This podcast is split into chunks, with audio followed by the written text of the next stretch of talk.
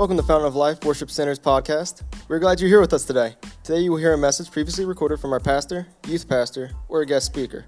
Join us as we know God, grow in God, and go with God today. Let's jump into the message.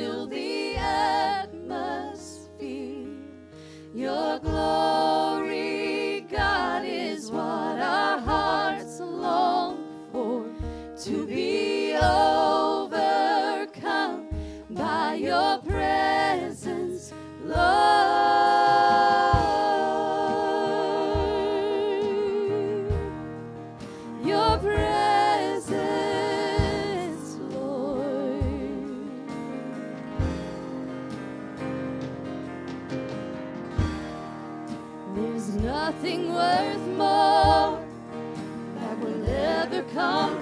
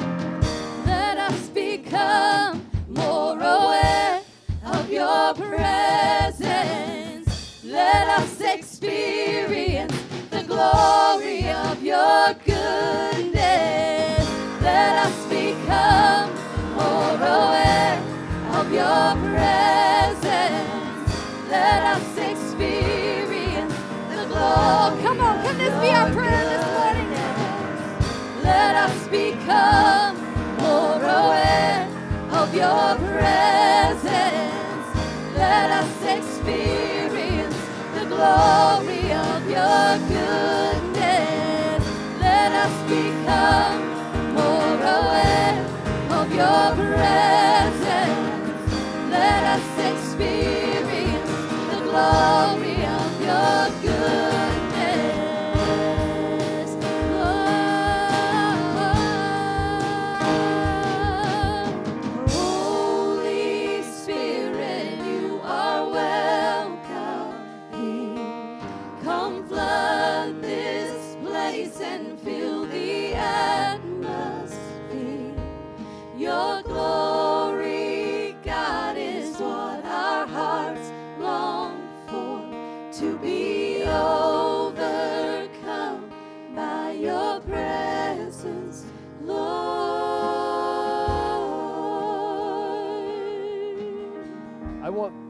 get ready to sing that chorus one more time.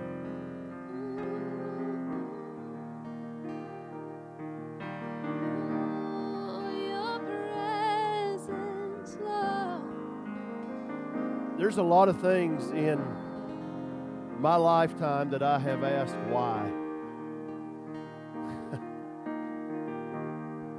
And there's a lot of things going on in our world right now, and I'm asking why. I don't understand. I don't, I'm not going to sit here and claim to understand. I don't know what's going on. Our world is in chaos. But I can tell you this no matter what situation I have found myself in in my life, God has always been there. He's always been there. And I can't guarantee you what's going to happen in Washington, D.C. tomorrow. I can't promise you what's going to happen in the cities of America tomorrow. But one thing I can tell you that God holds tomorrow.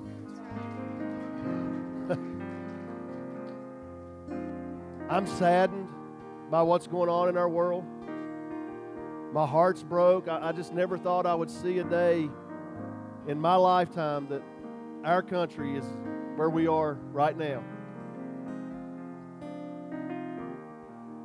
And if there was ever a time for the church to stop posting and start praying, it's now. We're only adding fuel to the fire. Listen to me. There was somebody once said, when you argue with idiots, people don't know who the idiot is. Stop posting, start praying. God's still on the throne, God's still in control. None of this caught him off guard. Not one thing in the last two months has caught our God off guard. Nothing. But if there was ever a time for the church to shut up and start praying, it was now.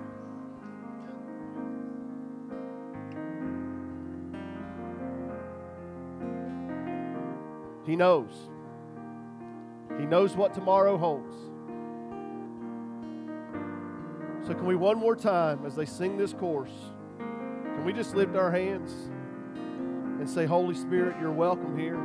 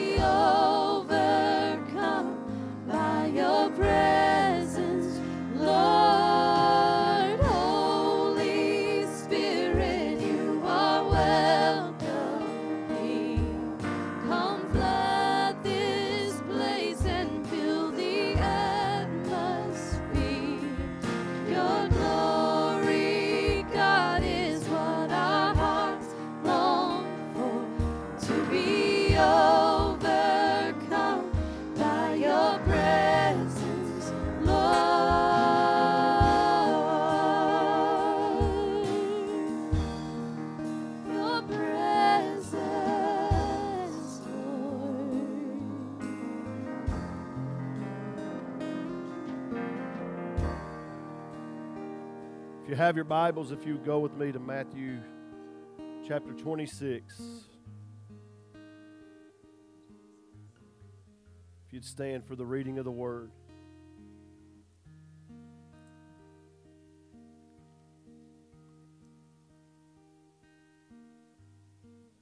Matthew chapter 26, starting at verse 36.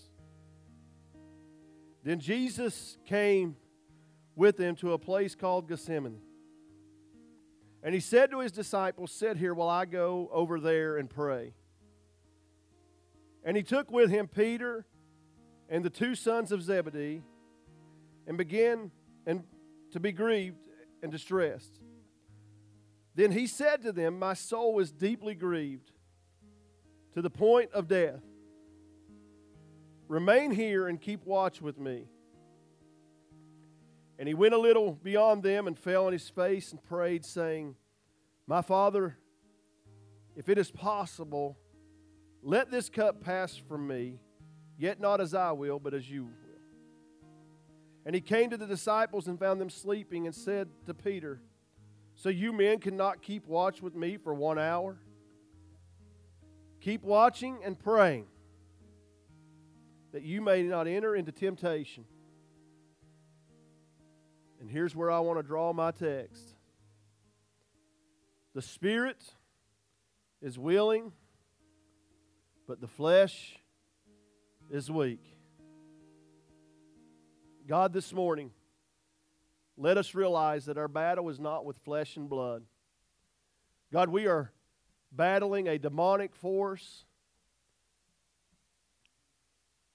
God, in your word, Paul tells us to, to put on the, the full armor. And God, that's what I pray we do. That we put ourselves, we align ourselves for battle, spiritual battle. God, our battle is not with the, the left and the right and the Democrats and the Republicans. Our battle is against Satan and his demonic forces.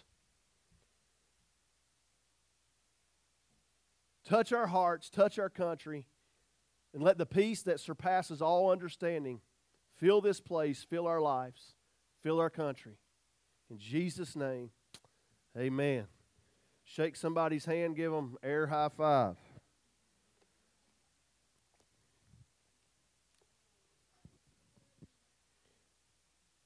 I want to talk to you just for a, a little while on a topic. It's our choice. I literally was prepared to do something else, and God just really started stirring me in this, this way about Thursday evening late. And that scripture really sticks out to me. The spirit is willing, but the flesh is weak. But here's what I've come to understand it's our choice. It is our choice. I understand that so much of what we battle, so much of what we face is not of the flesh. It is a spiritual battle. Paul tells us that. But I also understand that we live in a day where the church is giving in more and more to the stuff of this world. What I mean by that, we're, we're, we're giving Satan way too much credit for the things that happen to in our, in our lives because of our choices. See, we've turned him into a superhero. We've got people so terrified of Satan because we've given him everything that comes our way, we blame him. Let me tell you, we're giving him too much power. We're giving our enemy way too much power. In fact, John chapter 10, verse 10, one of my favorite scriptures in the whole Bible, Jesus said that the enemy, the thief, has come to kill, steal, and destroy. Then there's a comma. And he said, But I have come that you might have life and you might have it more abundantly. You have a choice this morning. You can allow the enemy to kill, steal, and destroy your family, your life, your wealth, whatever it is, or you can go to the other side of the comma and say, But I choose life and I choose it more abundantly. We have the choice this morning. Listen to me. Stop giving the enemy so much credit. We as individuals, the church, We want to flirt with disaster and then go and blame the devil, and a lot of times we even want to blame God. We can't blame God. We can't blame the, the enemy in our life because of our poor choices. What are you saying, Pastor? If tobacco caused you cancer, that was your choice. Oh boy. If eating has caused you sugar and heart and weight problems, that is your choosing. You can't say, God, why did you put this on me? God didn't put it in your mouth. Oh boy. If your spending has got you in debt, don't blame the enemy for your bank account being red. If things that you watch and listen to on TV has put a lustful spirit inside of you, you can't blame the devil for that. You done it. If you choose to, oh boy.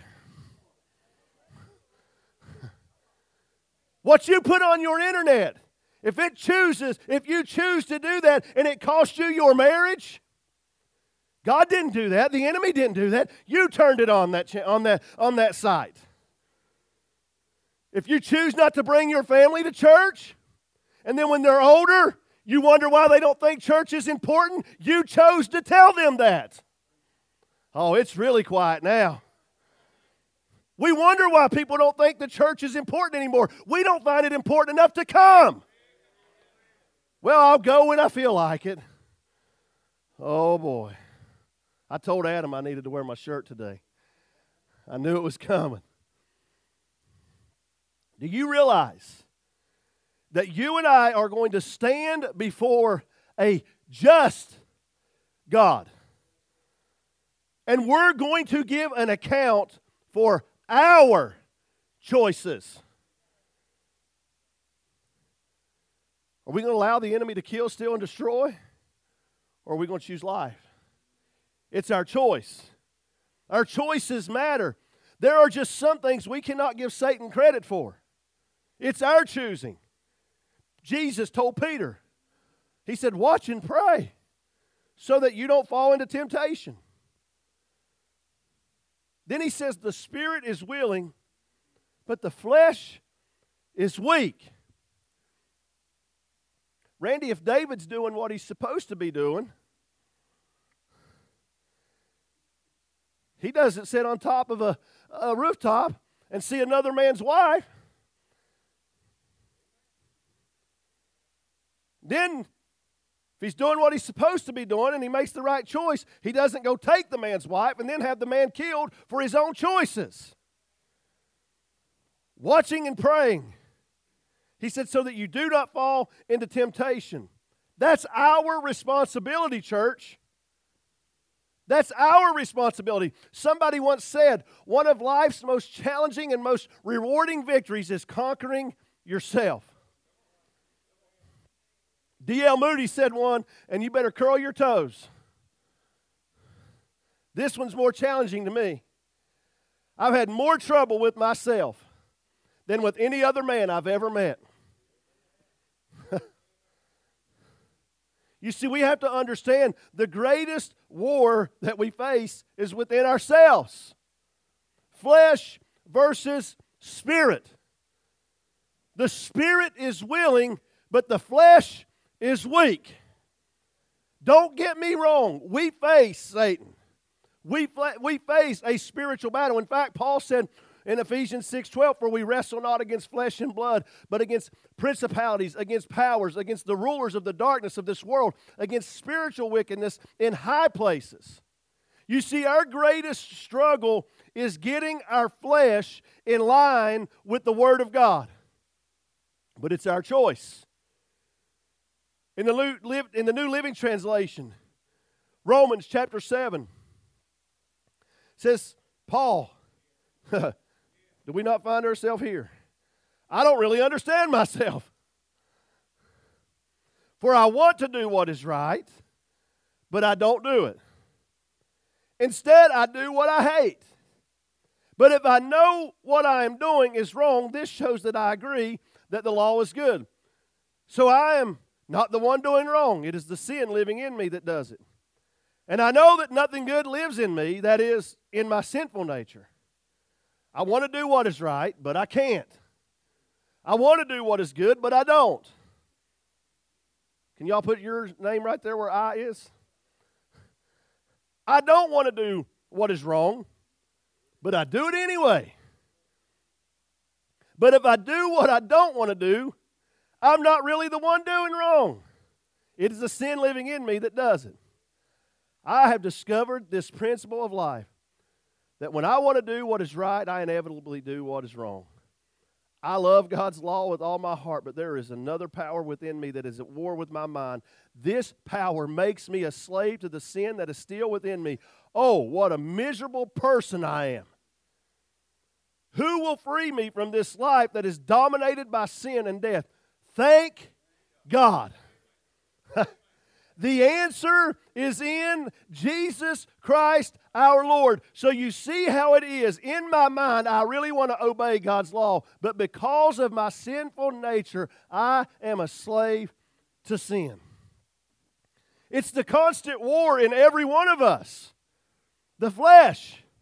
And we're just like Paul. Randy, every day I have a choice. I've got to choose to pick up a cross. What is the flesh? The, the, the flesh, there's a Greek word for it called sarx. S A R X. The gratifying nature of a man, the animal nature, without any suggestion of depravity, no morals, wicked. That's what flesh means. We've watched it all week. The animal nature with cravings which provoke to sin. That's why Paul says it is highly important to be filled with the Spirit of God to walk in the Spirit so I don't fulfill the lust of my flesh. Because when I fulfill the lust of my flesh, I'm an animal. That's what he said. I am an animal. I have no morals. I am wicked. If you are not full of the Spirit of God, you are an animal. You're fulfilling the flesh. This is why the Bible says that we have to humble ourselves and submit to God. There's something about that humbling. When I humble myself, I'm saying I'm depriving myself, my flesh, of what I want right now, and I'm going to humble myself to the person that I bowed down to and said, I give you my life. I bow down to him and say, I humble myself before you today, and I'm going to live by your standards, by what your word says, and I'm not going to go do what Mick wants to do today. I'm preaching better than you're looking at me.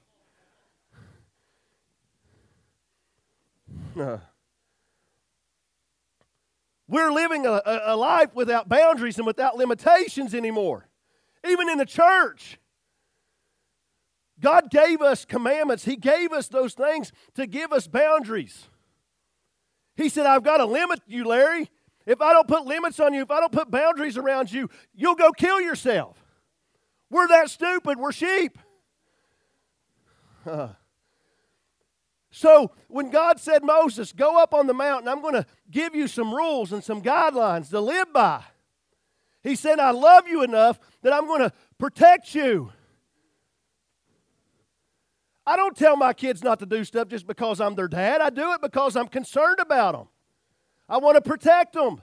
Don't do that because either it's going to cause harm or, I mean, something bad could happen. So I give them limitations, I set boundaries. And they're just like us.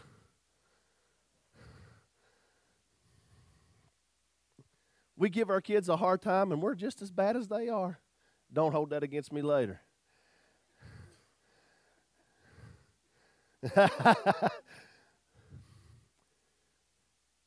we push the we push the boundary. Let me see how far can I push this gate? How far can I push the fence just to get a little further over there? Listen to me. I've said it all my life and I've heard people say it all my life. You can ride the fence, but Satan owns the fence. We're destroying ourselves. Our country is crumbling right before our very eyes, but God is giving us exactly what we've asked for. Now, Pastor, what are you saying?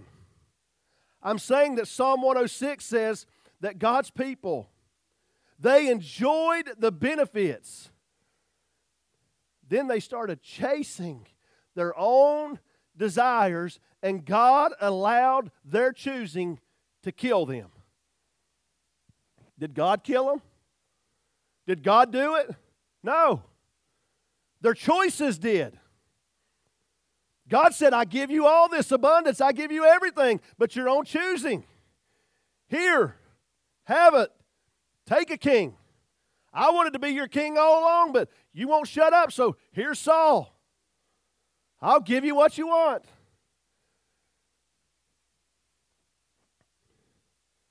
Go read Psalm 78. How God blessed his people. He gave them manna from heaven every single day.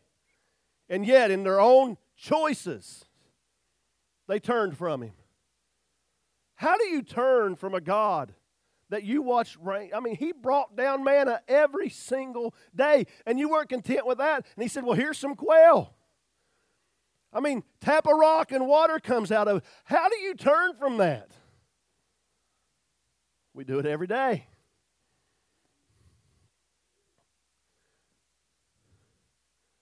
The church, we can stand and we can say we are saved and we got Jesus all we want. But when we have pastors and church leaders and that who will set back and condone the immoral state and outbreak that is happening in our country, it is sickening. It is sickening to sit and watch pastors from Washington, D.C. sit behind a podium and say, and say a prayer that is so pagan and wrong, and the world congratulates him. The church congratulates him. Oh, I'm so glad that some pastor's finally stepping out and doing what's right. He didn't do what's right. Oh.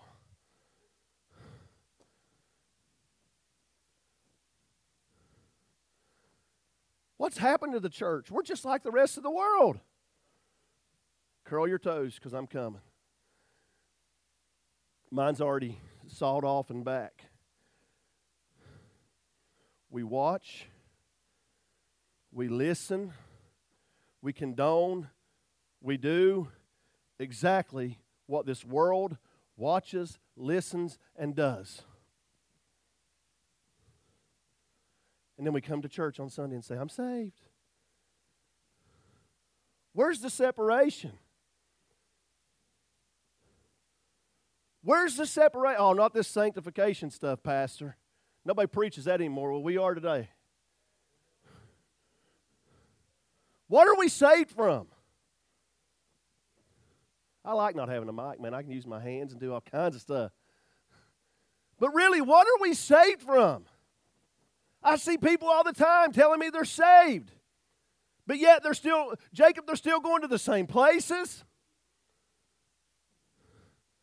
still hanging around the same people, drinking the same drinks, smoking the same smoke,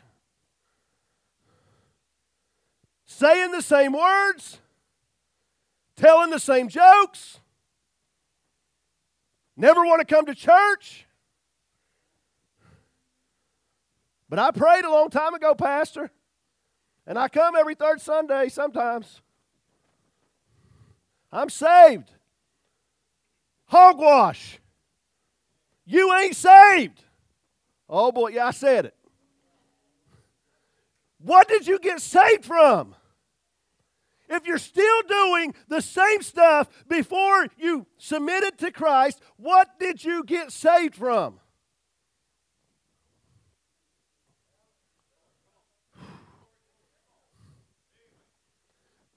Psalm 5 and 4 says, For you are not a God who takes pleasure in wickedness. What are we saved from, church? when I'm comfortable doing what I did before I said, Jesus, come in. He says, For you are not a God who takes pleasure in wickedness. No evil dwells in you.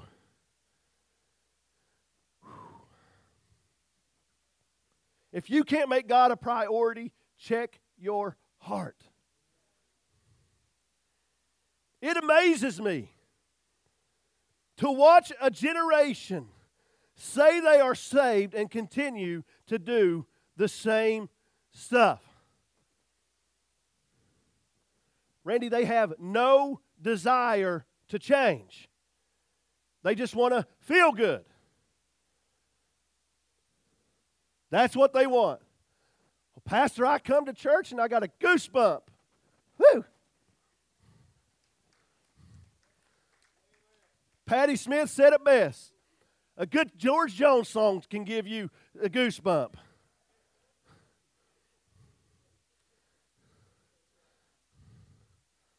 The old possum. But I said, we have no desire to change. None. What are we saved from? If the Holy Ghost does not convict some of us with what we watch, what we listen to, what we do, we are not full of the Holy Ghost. If we can sit and watch them damn our God for a two hour movie We better check our heart. Well, Pastor, I'm spiritually mature. I, I can look through that stuff. You shouldn't want to look through that stuff and get through that stuff. It should quench the Spirit of God inside of you when you hear them damn your God.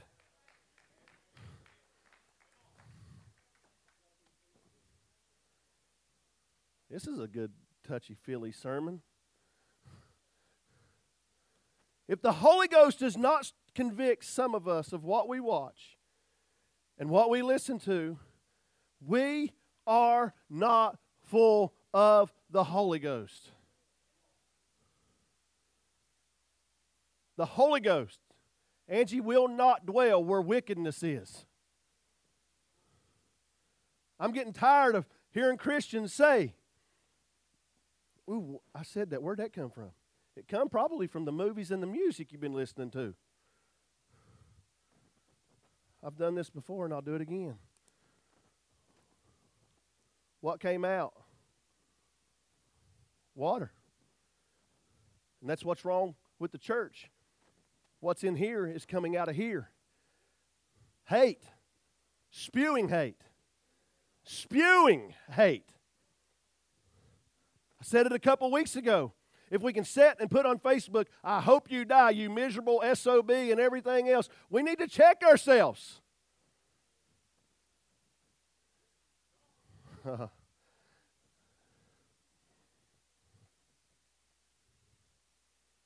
Church, there's a holiness standard that the church better return to if we're going to see miracles, signs, and wonders. Why is the world so wicked? The world is so wicked because the church has become lukewarm. The church should set the tone for the nation. Pastor, you're being tough. Well, I love you enough to tell you the truth, even when you don't want to hear it. Paul asked the church in Corinthians a, a very important question. 1 Corinthians 3 16 17. Know ye not that you are the temple of God, and the Spirit of God dwelleth in you. If any man defile the temple of God, him shall God destroy, for the temple of God is holy. Which temple are, are you? Patty Paul saying, This is where the Spirit of God lives. Be clean. It's time that the church raises the standard of our living.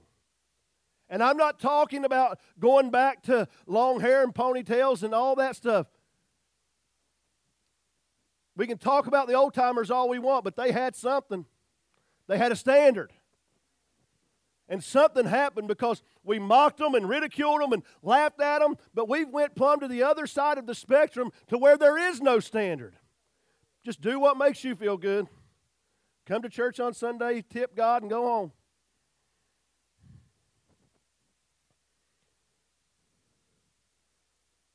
God didn't save you so you could just keep doing the same things you were doing before you were saved. He saved you to set you apart. He saved you from the wicked, cruel world that you were a slave to. He said, Be holy because I'm holy.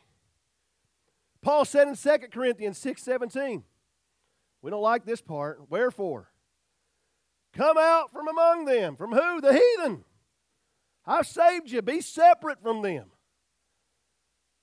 And touch not the unclean thing, and I will receive you. David said that we were conceived in sin and shapen in iniquity. That's why we're at constant war.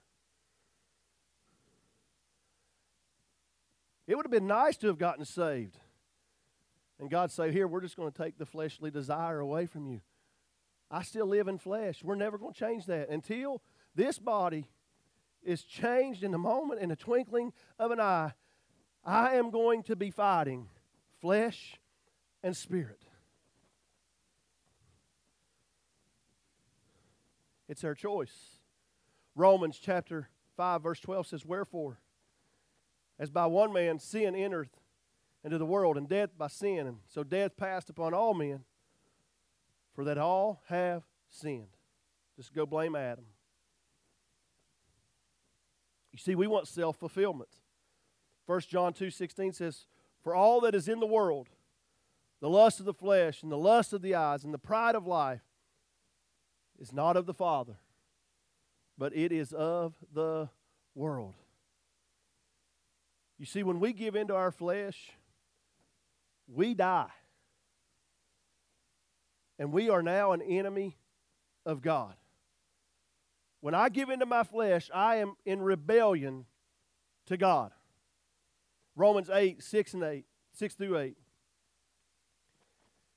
For to be carnally minded is death, but to be spiritually minded is life and peace. Because the carnal mind is, is enmity against God, for it is not subject to the law of God, for neither indeed can be. So then, they that are of the flesh can not please God.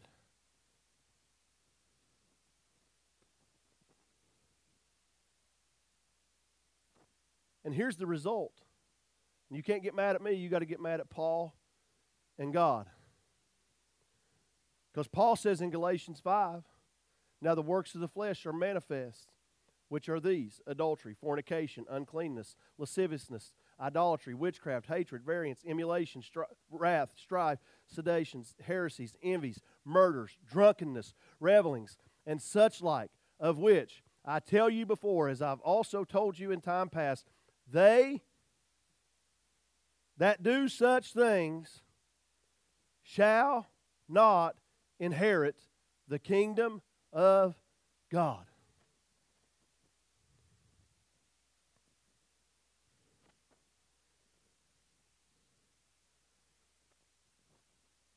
The mentality that has gripped the, the church, not just lost people, it has gripped the church and it has destroyed destroyed the mentality of the church. It don't offend me, Randy, so stop judging me.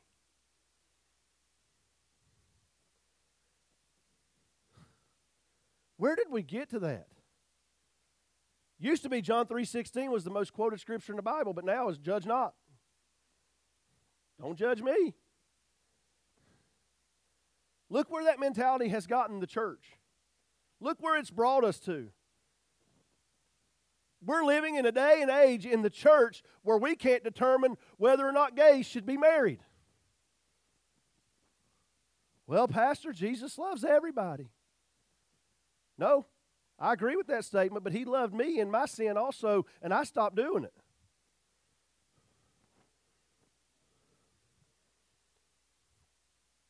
I love the fact that He still loves me so much that He makes a way of escape from my sinful desires. Sin is flesh. And sin will not inherit the kingdom of God. Period. Jesus said it. Paul said it. I mean, it's right there, black and white. And that's the problem with the world today. We, we, we, we're living in a society where the church wants to live in the gray. Church, there is no gray area with God. It's black and white, yes or no. And we want to try to live in the gray area. It saddens me that, that pastors and leaders will not step up and take a stance against sin anymore. Have we really come that far? Have we come that far that attendance and tithe money are more important than preaching the truth? Yes, attendance and tithes are important. But I can't be afraid to preach against sin because I may run off some of our biggest tithers or our most faithful attenders. If you don't like what I preach, honey, hold on because it's going to get better. I'm not going to stop preaching the truth of God's Word. And I can guarantee you, if you want your ears tickled, there's a lot of churches in town that will probably do that.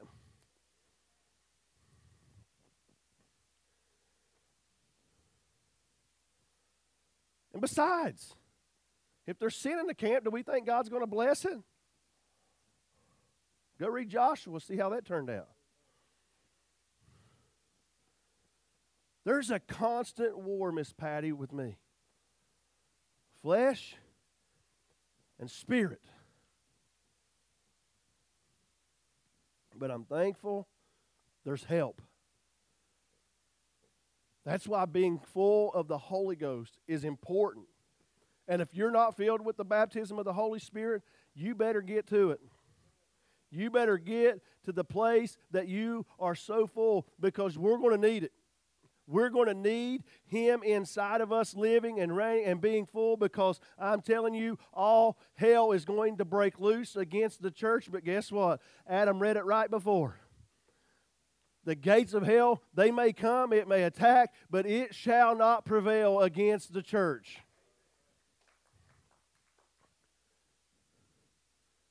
That's the only way to be, to be victorious over our flesh. I mean, listen to me. We can't be full of everything else. This world has a lot of things that I like and it offers. And man, it looks so appeasing. Man, it looks, I mean, I'm, I'm ready to dig in at times. And I've got kids that'll say, Really, Dad? A wife that says, Really, Dad?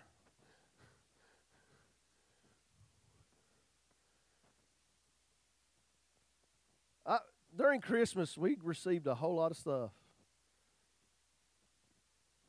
Somebody dropped off a fruit basket here at the church and told us to eat, and I took it and looked pretty good. But Carol Bell gave me this big old huge box of Russell Stovers.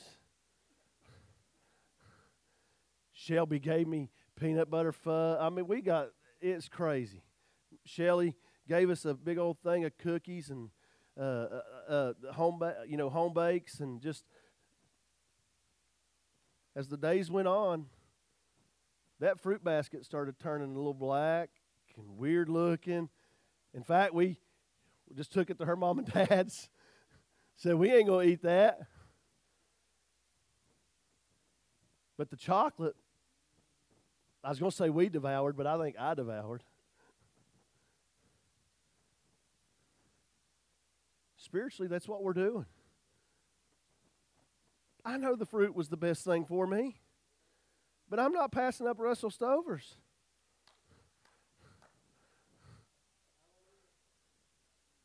them little turtle things that everybody makes at Christmas, got the chocolate and the nuts and all. I ain't passing that up.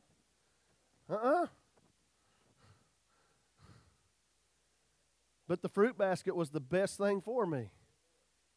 And it sat over there and sat over there and sat over there until Stanley and Sarah ate it all.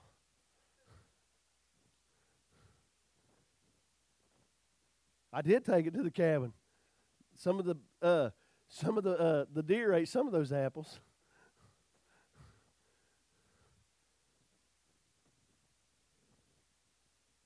But we can't be full of all that stuff while the good sits over here and expect that to benefit us. What benefit is that fruit basket if I don't partake in it? Don't be full of everything this world has to offer. You have to want the leading of the Holy Spirit.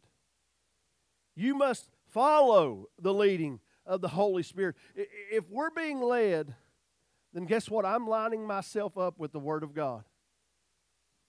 He told his disciples, He said, Pick up your cross daily and follow me. He didn't say, Pick up your cross and do what you want to do today. He said, Follow me. He tells us the steps of the righteous are ordered of the Lord. He tells us that His word is a lamp unto our feet and a light unto our path. His, not mine. He said that He has plans for us, plans that give us a hope and a future. And if we keep choosing ours, we don't have much of a hope in the future. Paul said in Galatians chapter 5, verse 16 and 17, So I say, walk by the Spirit, and you will not gratify the desires of the flesh, for the flesh desires what is contrary to the Spirit, and the Spirit what is contrary to the flesh. They are in conflict with each other. They're at war with each other, so that you cannot do whatever you want. Paul says, order your behavior. He says, pattern yourself after the Spirit of God because you're saved. And just because you're saved does not mean that we're not at war any longer with our flesh. That would be great. Again, whoever said, Oh, just give your life to the Lord, it's just a bed of roses. Liar. we still have to deal with our flesh. All being saved does is makes me aware of it. Paul, I mean, when I was a sinner, I didn't care about no war. I just did what I wanted to do when I wanted to do it. Now it's a constant tug of war. Fruit basket, chocolate. Fruit basket, chocolate and they will never, ever harmonize with one another. It just don't happen. You can try to eat caramel apples all you want, but that's nasty.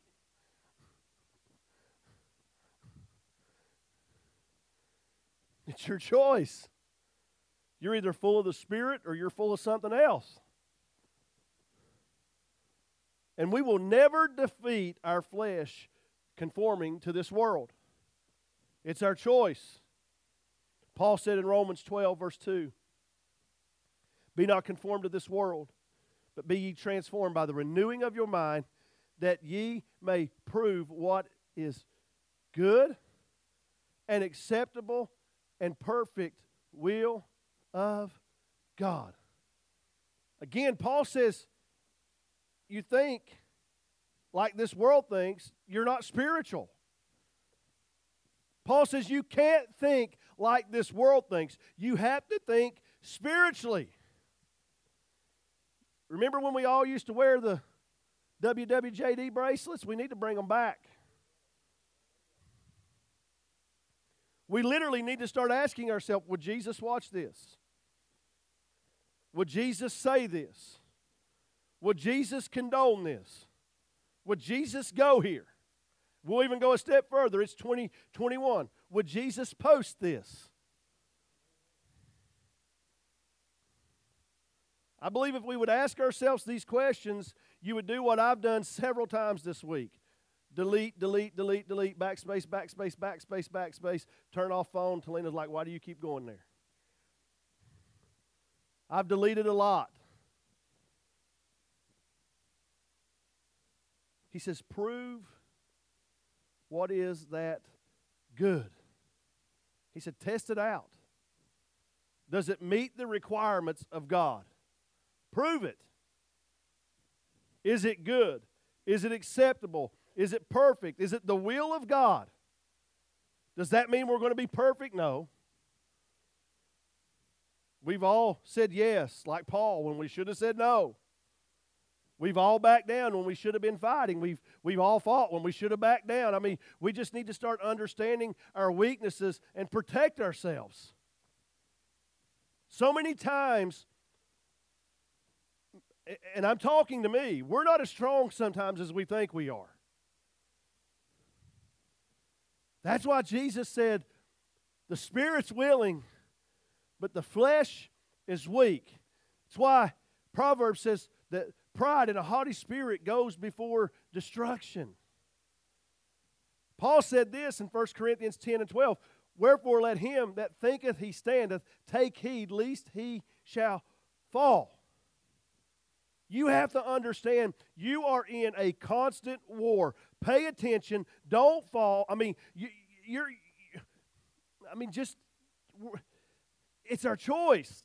That's what it comes down to. Peter said, Be sober, be vigilant, because your adversary, the devil, as a roaring lion, walketh about seeking whom he may devour. The Old Testament, they would put watchmen at night to guard the city. The Old Testament prophets were called spiritual watchmen. Two of the worst days in American history, we were asleep. December the 7th, 1941, Pearl Harbor, they caught us asleep. September the 11th, 2001, they caught us asleep. President Roosevelt said it was a date which will forever live in infamy. George W. Bush said, by heritage and by choice, the United States of America will make that stand. But both instances caught us off guard, and the results were devastating. Spiritually, the enemy is waiting on us to put our guard down. You better be watchful. You're in a war. And I promise you that if you don't keep guard, the results are devastating. It's your choice. Proverbs 4:23.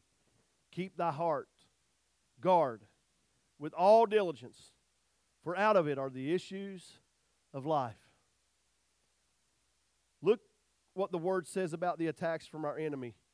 Luke chapter 4 verse 13. And when the devil had ended all temptation, he departed from him for a season. The New Living Translation says, when the devil had finished tempting Jesus, he left him until the next opportunity came. Remember, it's constant. The devil will always come back. Remember, be sober, be vigilant. You're in a war, it's not just a battle. We are in a war. It took several battles for the North to win the Civil War. Somebody in the Civil War, I don't know who it was, quoted this says, Victory is not a single event, but a process. Just because you win the battle doesn't mean you're not going to face it sometime later. We need to be constant in our war. We need to be constant, watchful. I mean, Satan will come back at you. How do we stay watchful? Feed our spirit. Stay filled. Jesus said, Watch and pray that ye enter not into temptation. The spirit is indeed willing, but the flesh is weak. Jesus did not say temptation would not come. He nowhere in there did he say that. He said prayer would give us the power to discern. And it would give us strength to not enter, to not go in to that temptation. If you want to be led by the Spirit, you better start asking what the disciples ask. Jesus, teach us to pray. Ladies, every is it the first Monday of every is it gonna be the first, second Monday of every month? Yeah. Or is it just six? Every other week for two weeks at Mill Creek. Ladies, if you want to go, Angie's getting ready to start a series up there on prayer. Go, be a part of that. But that verse starts off, it says that Jesus was praying in a certain place. So if it was important for Jesus to pray, it should be important for us to pray. You see, Jesus was always disappearing, Rob. He was always getting off to himself somewhere and saying, I just got to go pray somewhere. And he always came back full of power. It's our choice. The disciples wanted to understand the power of the prayer, and he said, Jesus, teach us how to pray. Somebody asked Billy Graham, said, uh, uh, Reverend Graham, Evangelist Graham said, How did you become so effective in your and successful in ministries with all your crusades and stuff? And he said, First thing was prayer, second thing was prayer, and the third thing was prayer. We need to get back to our altars. We need to get back to our altars and we need to stop going and just praying and say, God, give me, give me, give me. We need to get back to our altars and start saying, Holy Spirit, convict me. If your prayer does not lead you to confession, you might want to start over. Holy Spirit, convict me. God, cleanse me.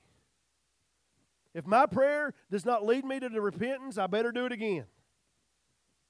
And end with God, lead me. Fill me continually. Talina comes.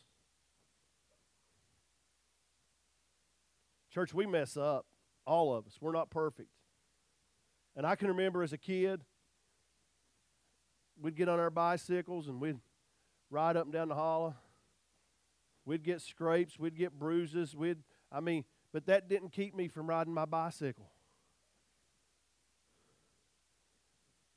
Guess what?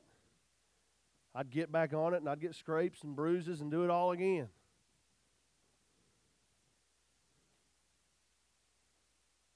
And every time I did it, I would say, I, am determined I'm not going to do this no more.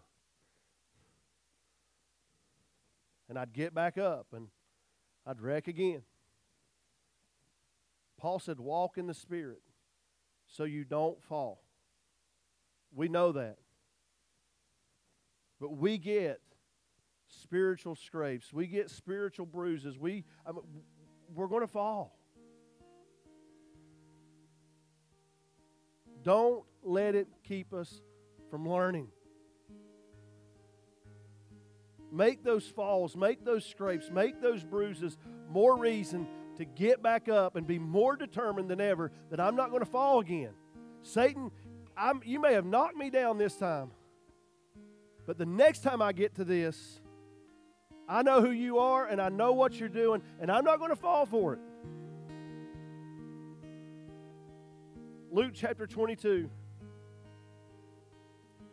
And the Lord said to Simon, Simon, behold, Satan hath desired to have you, that he may sift you as wheat. But I have prayed for thee, that thy faith fail not. Now listen to this. And when thou art converted, strengthen the brethren.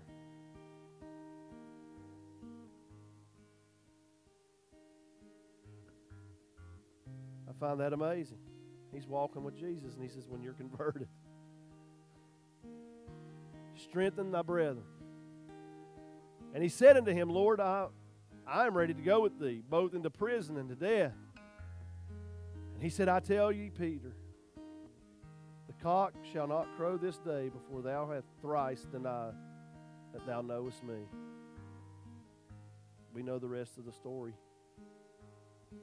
But here's the best part of the story Peter got back up. Peter failed miserably.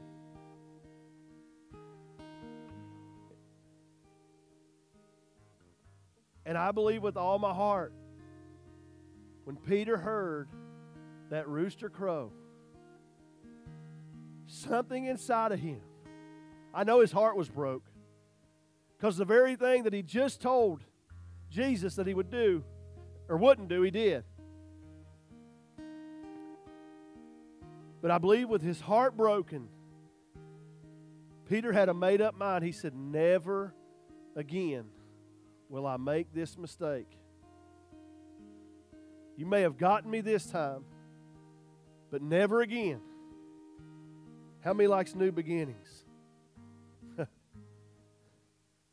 the day of Pentecost, the very man, Rob, that denied him three times before the rooster crowed, come out of an upper room full of the Holy Ghost and preached a sermon, and in one day had more converts than most of us have had our whole life. In one day, our God is a God of new beginnings. Psalm chapter 40 says our God gives us a new song. Ezekiel 20, 36, 26, a new heart also will I give you, and a new spirit will I put within you, and I will take away the stony heart out of your flesh, and will put you a heart of flesh. Paul says God makes us a, a new creation. Chipper, that's amazing. A new creation.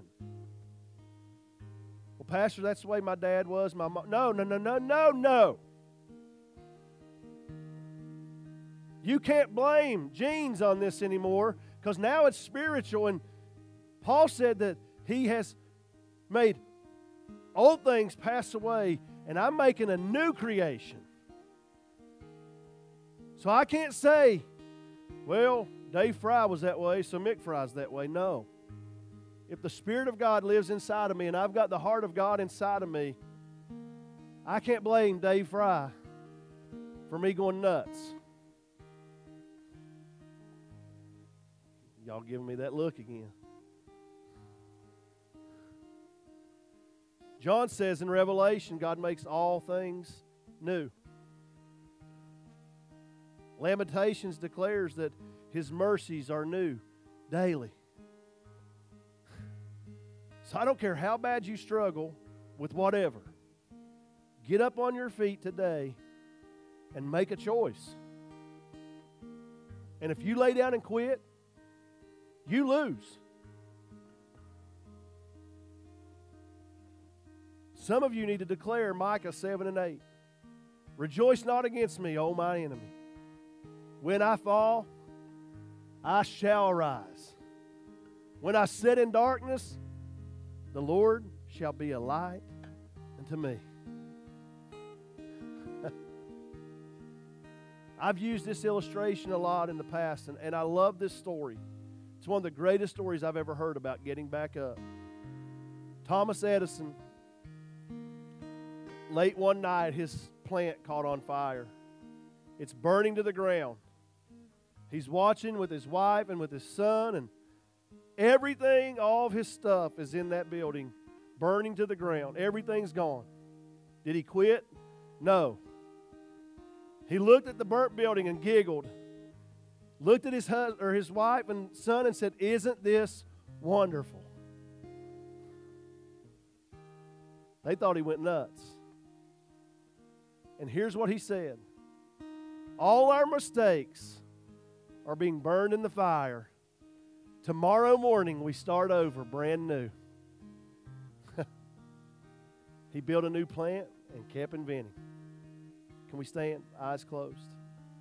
Nobody looking around.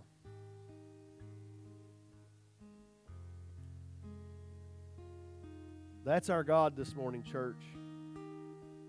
Today, you can start brand new. Yes, you're in a war that's constant, it's not going anywhere. But today, you have a choice. Today, I've set before you life and death, blessing and cursing. But you choose today what you'll have. The thief comes to kill, steal, and destroy. But I'm giving you a choice today of abundant life.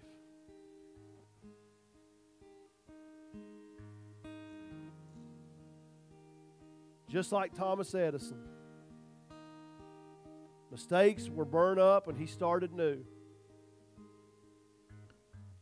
There are some things in your life right now that you would love to put in the fire and allow the Holy Spirit and God to let you have a new start right now. Brand new. Who will say, I've got stuff and I want a fresh start? If that's you, would you just raise both hands to the Lord right now? I've got stuff and I want a fresh start this morning. Right now, why don't you just begin to declare to Satan, Rejoice not against me, O mine enemy. When I fall, I shall arise. When I sit in darkness, the Lord shall be a light unto me.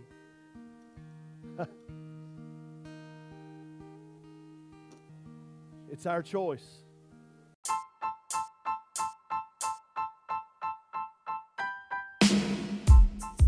Thanks for listening with us today. We hope that you have been challenged, inspired, or God has changed you somehow or in some way by what you have heard.